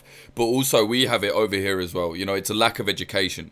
There is, you know, a lot of people right now are saying um we need to learn about the way that Britain enslaved black people in schools, and people are like, some people are against it, and it's like, why would you be against that? It's education. It's not meant to be partisan. It's not meant to be indoctrination. It's education. You should teach what happened, and that's that. It should be black and white, in my opinion. If you don't get out ahead of admitting the things that you've done done is wrong, it makes it seem like, and in fact it probably is, that you're hiding them. I think I've argued in the past that, you know, like, you know, British people who come to argue with me, like, look at how bad America is. I'm like, you know, in my mind, the things that Imperial Britain did are worse than what the Nazis did in terms of like the number of people that you killed in the interests of your own, uh, you know, the country's financial gain. Makes, in my mind, you look worse than the Nazis. Like, you didn't come right out and say that the reason you're doing it was genocide, but to the Indians, it sure looked like that's exactly what Churchill was going for. All you have to do is do like ten minutes research on the concentration camps that Britain set up in Kenya, and the unbelievable levels of like completely pointless, just horrific violence done on those people as like sport, basically. And it's like, come on now. Like, let's not pretend we're all innocent here, you know? Right. And like I earlier I had mentioned, like, you, it's really, really hard to find a single country that at one point in time hasn't done like a, uh, that's not okay sort of a thing. Yeah, of course. It's human nature to be an absolute fucking prick, um, to be honest. um, to go back to the three D printing now, um, you know, we've gone into the politics and, and the, the intricate and the kind of technical details. But also, I understand that you guys get a lot of enjoyment out of this, right? It's a hobby. That's always what I've seen it as, because I'm aware of L U T I and, you know, I've read about slam shotguns. Just, you know, I'm very interested in zip guns. Just my whole life, I just find it interesting. So I kind of felt like, oh, these guys, it's a hobby. So I, I of course, I would be lying if I said like there wasn't some sort of like enjoyment that I derive out of doing this sort of thing. Like there, there's sometimes where it's like, like I've been going on like ten hours of writing out documentation, teaching people how to do things. And I'm like wanting to just pound my head in with a baseball bat so that I may fall into a coma and not have to keep writing. But like, like there is certainly like, like, especially with like the first shots through the Plastikov was probably the most fun I've had doing this. Like, you know, I set up my little string and then I fired the gun from a string, and then immediately, you know, after it fired one shot and didn't break, I'm like, oh yeah, I'm putting this right next to my face and I'm ripping through the rest of this mag as fast as I can. Like I was so excited to, you know, shoot it with my hands after it didn't blow up in one shot. You know, it's like there's, there's like a little bit of a adrenaline aspect, like, oh my God, this could, you know, th- this could fall apart in my hands and maybe hurt me, as well as like the aspect of like no one's ever done this sort of thing before and it's kind of cool, of, as well as, you know, combined with the fact like the, and this might be difficult for some people to, like if you haven't shot a gun, it can be difficult for you to understand, but like for the same reason that running around in a video game and like r- running around shooting things in a video game is fun, like running around and shooting a gun in real life sort of has this like, oh, it's cool because of the smell and the recoil and the sound and the, you know, you know, seeing your bullet strike your target downrange, like that, that's a very cool thing to experience. And even after you've done it, like probably in my case, like hundreds of thousands of times I've shot a gun, it still continues to sort of be like a, well, well, that was really cool. Yeah, and to a lot of people, you sound like a complete fucking psychopath. But you know, it's in a in a world full of guns or a country full of guns. I mean, I mean, come on, man, like. I've never fired a gun in my life, but certainly if I ever go to America, I'm going to a fucking shooting range. Definitely. I, I think it's, I guess it comes down to different personalities, but the idea that someone can't see the enjoyment of it, I guess it's, I don't know. I don't get that, but you know, to each their own. Yeah, I mean, I've, I've, I've taken a couple foreign people uh, shooting before even, and like there's there's only one example of a person who didn't immediately walk away from it with like just like the stupidest grin on their face. Like even shooting like little stuff like a twenty-two, you know, they shoot a can from one hundred yards and it blows up and they just have like the stupidest look on their face, like that was the most fun thing I've ever done. And usually like they, they go into it expecting like, oh, this, you know, I, I don't understand why someone would enjoy this, and then they come out of it like, oh, like I understand why someone would, you know, spend a thousand dollars on a rifle and then, you know, a lot of money on an ammo and then more than a thousand dollars on a scope for their gun just to like shoot at cans. Like, what's the point? And then after they do it, they're like, oh, so, you, you know, it's like it's like any sort of sport or any sort of hobby or any sort of like discipline, even like. Like, you know, I'm sure people could make like equal accusations about like martial arts. Like, like, why would you spend money on all the athletic get up and money on all the time training and money on all the classes, like just to learn how to punch? How much fun can punching be?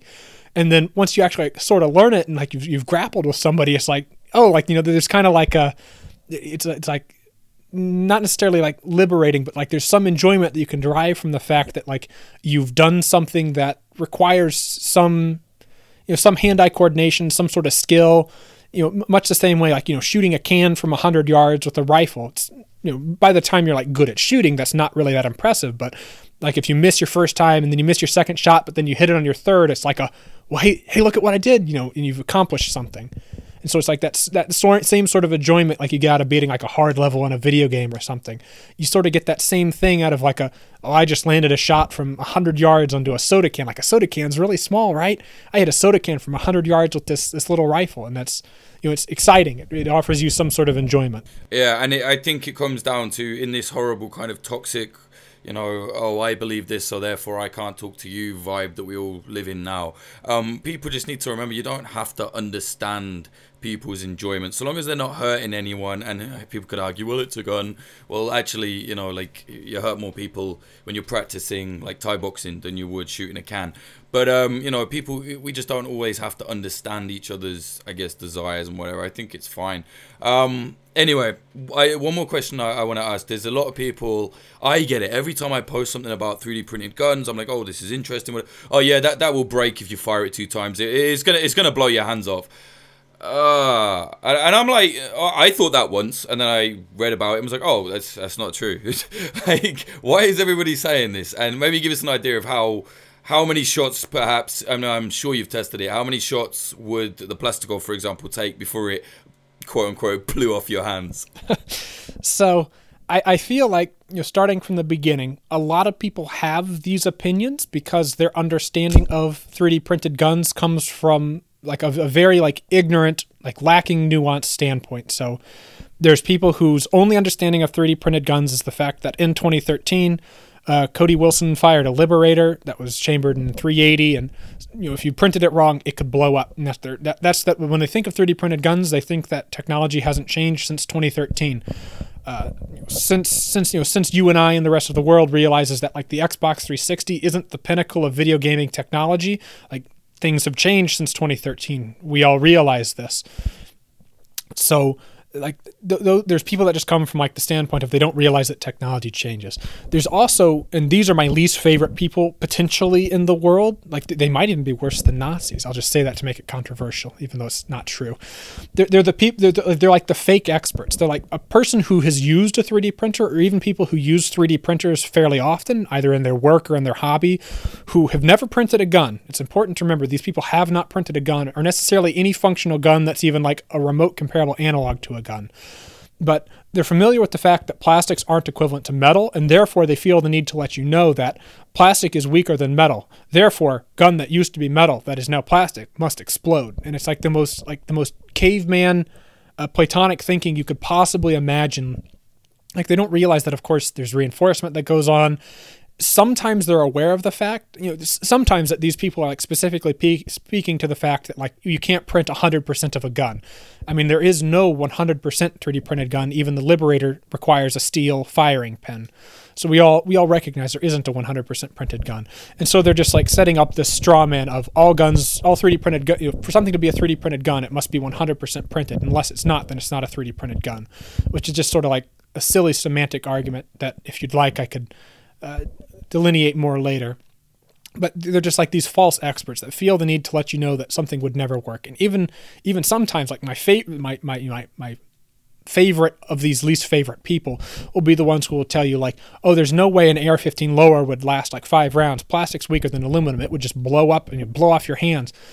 And so then I can very easily just, you know, quote tweet them with a video of me mag dumping an A R, and my hands very clearly aren't blown clear off my body. And how how many rounds is that? Like a mag dump, like when you're using that A R lower?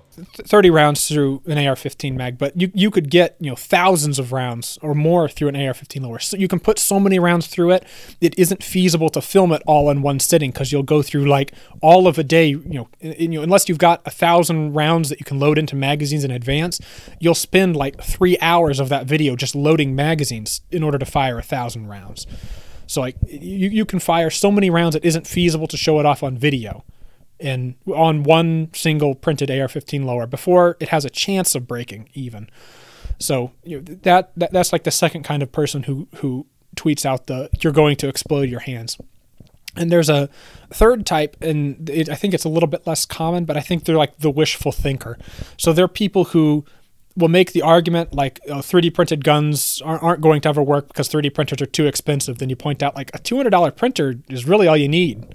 And then they'll they'll sort of like move the goalposts again to like a, okay, but like the, the parts themselves are like impossible to buy. And you'll be like, well, no, you live in America. The parts are not at all hard to buy. Like you, you can be like twelve years old and order these because they don't even check your age when you buy them. And so then they'll move the goalposts like, okay, yeah, but you will blow up your hands immediately because like at this point they've moved the goalposts so far that they're just like clutching to this last thread, this last chance that they have of having relevance in this argument. And like you can stomp on their fingers as they're clinging to this ledge and have them fall. It's be like, no, they don't, they don't blow up in your hands. I mean, I've fired well over ten thousand rounds through, you know, specifically three D printed guns, and I still have ten fingers. So I th- I'd say I'm doing, I'm doing pretty good. We spoke. Uh, before we hit record, a little bit about you were saying there's kind of like a renaissance was the word you used uh, within the three D printed gun community. Maybe you can talk about that and what you meant. Right. So Uh, the first, you know, so immediately firing, following the firing of the you know, the Liberator in twenty thirteen, it sort of spawned like this whole you know, media storm and interest in this sort of thing. And you know, the first type of person who says that you're going to blow up your hands, this is when they formulated their opinions for the most part, because like the Liberator was it. There was Defense Distributed had done a printable A R fifteen lower that they demonstrated six hundred rounds on. So that was sort of like the state of the tech. You could do an A R fifteen lower that was good for about a thousand rounds, and you could do the Liberator.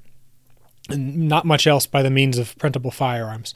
So there was a little bit of development that went into it in uh, open source style groups. Of course, Defense Distributed got stopped by the federal government, which you know hiccuped their uh, progression. But there were some other groups that uh, furthered development. So we got to A R fifteen lowers that could you know, easily you know, would be expected to surpass a thousand rounds, and as well as you know some other uh, peripheral designs, so like more grips, more stocks, all sorts of little printable stuff. Uh, as well as like, you know, I, I think probably the only other printable receiver that immediately comes to mind is a printable receiver for the V Z sixty-one Scorpion. So if you played Call of Duty Black Ops one, that's the Scorpion from Black Ops one, not the Scorpion from Black Ops two. At, at least that's how I tell them apart, because that's where I learned about the specific guns from. You're uh, you're showing your age. Right, I'll, I'll out myself like that. Th- those were sort of the things that, like, essentially up to like twenty seventeen, that was about it. Was there were a couple other uh, printable designs. That's like the Wash Bear was a printable twenty-two caliber revolver, which was a double action even, so you know, you could keep pulling the trigger and it would keep revolving the cylinder on this revolver. As well as there was the Songbird, which was you know, both Wash Bear and Songbird are much like the Liberator, where there's almost the entire gun is printed. It doesn't rely on a commercial parts kit. The parts that it would rely on are generic, if you will. So. Uh, you know, uh, even up until twenty eighteen, that was pretty much the state the state of the art. There was also uh, Durwood's A P nine, which was uh, what what the F G C nine would end up being based on, which was a semi-automatic nine millimeter carbine, but the uh, A P nine used uh, Glock barrels.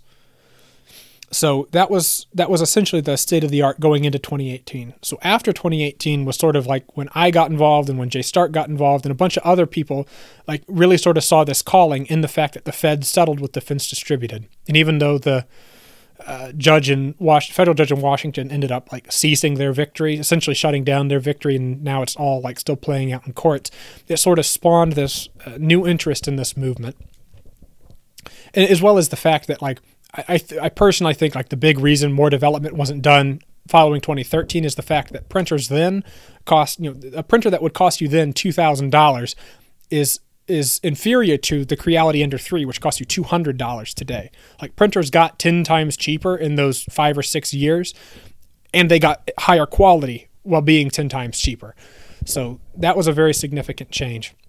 And so it was it was largely on the coattails of the fact that printers got better, printers got cheaper, and there was this new like media storm interest in, you know, the printable gun is back again that sort of drove, you know, interest in people like myself to go and develop more stuff. And so out of this, you saw, you know, something, some, something that had been experimented with before was uh, printable Glock frames. So a guy in one of these previous open source groups had done a twenty-two caliber Glock upper on a printed Glock frame, but he personally believed that nine millimeter, you know, full, full power, if you will, Glock uppers wouldn't work on it. That only only little twenty-two caliber uppers would work on it. And so, like almost immediately, you see this renaissance, like make nine millimeter printable Glock frames. Done. It, not only Glock seventeen, but Glock nineteen, and then Glock twenty-six, and then Glock forty-three, and then Glock. Uh, now we're now we've even got like you know forty caliber Glock, so Glock twenty-two. So like that, you know, that umbrella opened very quickly. You've seen uh, Tech nine, A B ten uh, printable receivers, because those parts kits used to go for like less than a hundred dollars a piece. They used to be everywhere because no one had a way to make, no one had a good way to make receivers for them. And then with three D printing, you now see those parts kits go for over three hundred dollars if you can find one. Like we we completely destroyed, demolished the market for those. Uh, there's printable frames for uh, uh, the High Point uh, C nines, High Point C three eighties. As well as uh, frames coming up for the forty cal and forty-five caliber High Points. You've seen uh, Mac eleven, Mac ten receivers uh, become printable. You've seen massive improvements in the printable A R fifteen lowers. So like one thousand rounds, like over one thousand rounds before expectable. Now you've got to the point that, you know, I've demonstrated myself doing a rifle push-up on a three D printed A R fifteen lower. So you take the weakest part of that lower, and then you're doing a, a, a push-up with, you know, the rifle between you and the floor, specifically putting as much stress as possible about the weakest part of that lower, and it doesn't give up, you know, even holding your whole body weight. So you've seen lowers get to the point that they're abusable for A R fifteens, as well as the fact that, you know, you, you if you didn't get a thousand rounds from it, you you could immediately assume it's because you didn't you didn't print it right, or you did something wrong and it wasn't the print's fault. So like, really seen big leaps there. Of course, you've seen like the Plastikov. You've seen the F G C nine, which took the A P nine's operating mechanism and then adapted it so that it could use, you know, the generic barrel. And then, like I haven't even mentioned, like the electrochemical machining barrel setup is something that's sort of come out of this renaissance, where it was a proof of concept Jeff Rodd had done prior to this renaissance. But now with like everyone can afford these super cheap printers and the documentation's plentiful and thorough, like we've, at this point, I've seen barrels made in France. I've seen barrels made in Germany. I've seen barrels made in the Czech Republic. I've seen barrels made in Poland and in the U K even. And it is as well as Canada. And that's just the people who have given me permission to say where they are and that they've made barrels. There are people elsewhere, even in Asia, who have made barrels using this technique. Like, you've really seen an explosion, even outside the United States, of people who not only can now afford, but now have the inspiration to do these things. And the inspiration, I'm sure, is due in large part to, like, you know, the the, the flashy trailers and the hyped-up language and the gun control is dead sort of rhetoric. Like, you know, th- that sort of thing. Maybe there is a kernel of truth in it. Like in all propaganda, there's usually a kernel of truth. But mostly it's just to, like, hype people up and get them interested. And I'd argue it does, like, a very good job of that. Like, you know... It, It informs people about where things are at, and if they're the sort of people who are interested in doing that sort of thing themselves, it lets them know where, you know, where to start. And so that's sort of what I mean with this renaissance, is you've gone from a thing where, like, three D printing was just sort of like this geeky niche thing where you could essentially make guns, you know, guns and or firearm parts that were just like range toys, to the point where it's like, it's approaching the point where the, it's reliable enough that the only reason you wouldn't take it as your primary choice is just because you can, you you're, you're still legally able to get stuff that is better.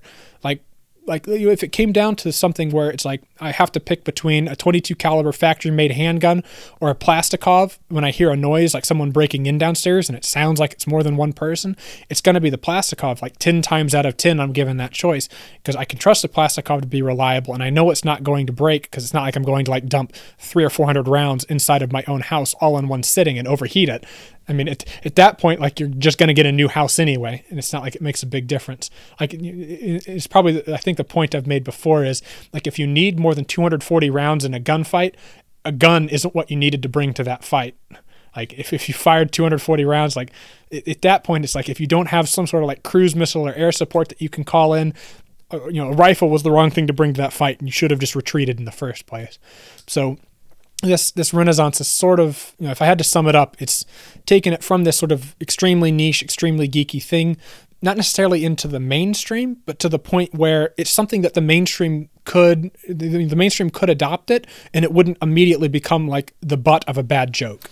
Yeah, and I think as well the decentralized nature of what you guys are doing now, you know, I think that's where Cody Wilson fucked up, as as well as soliciting girls for sex and paying for it. Uh, yeah, like that that was a big fuck up. But like you guys are you guys are decentralized, right? I mean, if they shut you down, I mean, it, no offense, but it's like, so what? It's not going anywhere. Right. If the if the A T F shows up and says we're here for your guns, then like, okay, I'll I'll I'll turn the guns that they ask for over, or if they have a warrant, they'll just come in and take them. But you know, my development, unless you know, unless I was getting sued behind their raid, my development wouldn't be stopped. Like, I would be printing more guns tomorrow, unless like unless unless I was specifically told that I'm being stopped from making any more guns, or my lawyer says like, yeah, stop doing that. Then I I would like immediately resume work the next day, because it's not like it would really be that big of a setback. You know, financially it'd be a setback, but as far as like the progress goes, no, you know, nothing will have been halted because I could just still keep working on things. You know, and, you know, you know, even if like like like I say I was smited by lightning tomorrow, a tornado knocked the house down, and I died in my sleep, like my my actual contribution to this sort of environment isn't you know is not strictly necessary. So like, there's other developers who are in other parts of the country or even other parts of the world who are, you know, working on these sorts of things. So it's not like it's coming from one centralized organization or one, you know, it's not like there's one particular developer doing all the work. It's, it's sort of like this, like, sometimes I geek out about it. Like, it's, it's cool to see especially from like when it's not a project I have nothing to do with, it's probably the coolest part to see. It's like another developer has a project that they've worked on and they've got it to the point where, you know, their, their, their example of this part is working well and they want to have, you know, more data. So they reach out to the, you know, the general chat on the Deterrence Dispensed Keybase group. And so they'll ask them, you know, could I get a couple testers to help with testing this? And, you know, a couple testers, it's, it's usually about ten. It's not a ton of people that are interested will like come and they'll buy the parts kits that they need and they'll follow the documentation and they'll all then build a gun. They'll put some rounds through it, test it, and then give feedback to the developer. And the developer can fold in their changes or try and work out any sort of bugs that come along. And then after one or two rounds of that, we can then publish those files. And those files are like, at that point, you know, you can have like an industry level reliable firearm because it's been tested across multiple different kinds of printers and sometimes multiple different kinds of plastic that it's been printed out of, and it's been tested with different ammo, all in this very decentralized way where it's like ten different people who each only had to buy one printer and each only had to buy one kind of ammo and each only had to buy one parts kit. But the end result is a part that has been tested on ten different kinds of printers with ten different kinds of ammo with ten different parts kits. And even built by ten different people to ensure that, like, you know, the difference of tools that you used to build it didn't make that big of a difference.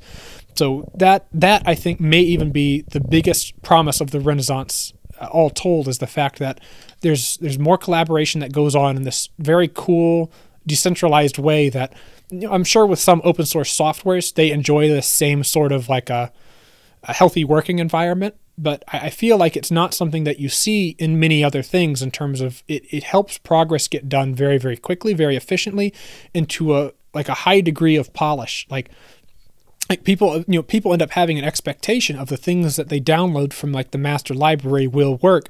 And we do our best to ensure that, you know, without a doubt, it will be a good file that you download and it'll be a working part that you get. And, you know, previous attempts at this sort of a thing was sort of a hodgepodge of it was on the end user to find something that worked. And it may even require you to make, you know, it may even require you to know how to use C A D or know how to hand fit firearm parts. You know, be, beyond just like simple stuff like putting a gun together, you'd have to know like, why isn't this fitting together, and then make alterations to it using, you know, real tools. And so that sort of difficulty is taken out of it, and it makes it a lot more, all you have to know how to do is set up your printer and then print the part and then put the thing together. Yeah, well, Ivan the Troll, um, I don't necessarily agree with everything you're doing, but I find it incredibly interesting, man. Um, thank you very much. Is there anything you want to say before we uh, wrap this up? Oh, geez. I'm not going to do any more grandstanding. I'm going to make that decision now. So I'm not going to not going to tell you, like, overthrow tyrants and all, all that fun stuff. But uh, so for now, I'm on Twitter, and my handle is uh, at Ivan underscore is underscore back. Who knows how long this Twitter account will last. I think I'm also on Reddit, and I believe my current Reddit name is Ivan T. Troll, all one word. But again, like, my Reddit accounts, I, I go through them like toilet paper at this point. Constant, constantly getting banned from Reddit. All right, mate, brilliant. Thanks very much for coming on. Yeah, anytime. I enjoy it. That was Ivan the Troll speaking about three D printed guns at the Renaissance of, and uh, the Plastikov.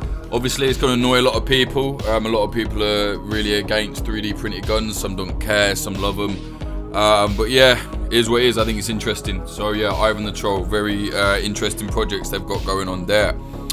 Uh, if you like what we're doing here at Popular Front, please do consider subscribing to our Patreon. You get bonus episodes, access to the community Discord. You get um, narrated articles, you get uh, access to the instructional um, Too Cool for J School series. You get all sorts of uh, discount codes for merchandise every time we have a drop. There's a lot going on. And at the same time, you get to support Popular Front. And the more money we get on the Patreon, the more we put back into Popular Front. I'm sure you can see that the production value is going up and up and up. We're doing more documentaries. Um, we're looking at maybe doing a proper like audio podcast series, like as a part of Popular Front as well soon, if the uh, you know if the Patreon keeps going steady. So yeah, thank you very much to the supporters. But consider supporting us at patreon dot com slash popular front. If you don't like uh, Patreon, uh, their leader makes some very weird political decisions um, based on outrage from a mob on Twitter, it seems. So yeah, go uh, support us at uh, popular front dot co slash support if you want to do it that way. Um, or you can buy our merchandise at popular front dot shop, t-shirts, everything. Um, this episode was sponsored by Oracle Coffee Shop in Portland, Oregon, U S A. Our friends, they're an independent coffee shop selling only fair trade products. See them at thirty-eight seventy-five Southwest Bond Avenue nine seven two three nine. Tell them Popular Front sent you. The episode is also sponsored by Grindcore House, a pair of independent coffee shops in Philadelphia, U S A, one in South, one in West. Check them out on social media at Grindcore House and go and see them. Tell them we sent you. The episode is also sponsored by Propagandopolis, an outlet selling and informing people about historical conflict propaganda. Get prints at propagandopolis dot com. And use the Popular Front code Popular Front ten to get ten percent off any prints you buy there. Follow us on social media, Instagram at popular dot front, Twitter at popular front co. My Twitter is at Jake underscore Hanrahan, H A N R A H A N, same as my Instagram. I reinstated that, just mostly posting bullshit, to be honest. Um, but there are other projects outside of Popular Front that I will post on there. Um, yeah, go follow us or subscribe to us rather on YouTube, youtube dot com slash popular front. We've got a lot going on there at the minute, many more docs. Um, it's harder to climb with the subscribers on YouTube. We're only at like twenty thousand, I think, nearly. Um, but do share our stuff. We're shadow banned to fuck all over the place. The whole uh, channel is demonetized. Most of our videos don't come up in the search. You know, if YouTube can't make money off of you, they don't give a fuck. They'd rather hear people um, talking shit, going into suicide forests and mocking dead bodies than they would like people informing the world about conflict journalism um, and the world in disrepair. But there you go, that's YouTube. Um, they're effectively hollow and evil, I want to say, um, but yeah, it's the best platform. So, you know, well, best platform for documentaries and that. So youtube dot com slash popular front, subscribe, tell your mates, share the new videos. We've got a Belarus uh, dispatch coming out very, very soon. Um, the new um, Rise and Fall of the Chop documentary is out there now. So yeah, check us out there. Um, thank you very much to the following higher tier Patreons. They are K. Hardy Roberts, Alexander, Nicholas Butter, Ron Swanson, J D, Jav, Bastian Gamello Rittmeyer, Ian Froese, James Cully, Michael Akakan, Ethan Reyes, Fitz Madrid, Joe Watt, Alex Northrop, Ed Coulthard, Johnny LaFleur, Clayton Taylor, Hugo Newski, Maxwell Burke, Anthony Kabarik, Mike Barone, Don Wayne, Scott Hopton, Liam Williams, Fragile Feeling, Chris Cusimano, Sebastian from the Discord, uh, Degenerate Zero Alpha, D R C, Jackson, Trey Nance, Trey Nance, don't know why I read that out, the whole thing like that, Charlie, Olin Thorne, Amy Rupert, Rubicon, uh, Prashant Singh, Azad, Frank Austin, I've lost my place, Amelia Me, Christina Rivetti, Moody Al-Rashid,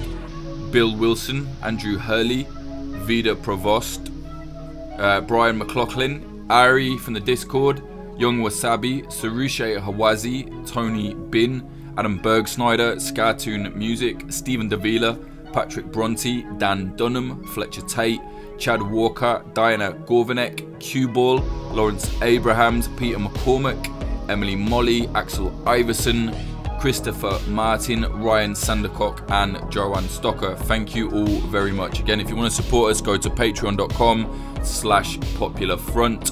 Music in this episode, the intro was by Home and the outro was by Sam Black, aka Son of Old. Check him out at sam black p f dot com.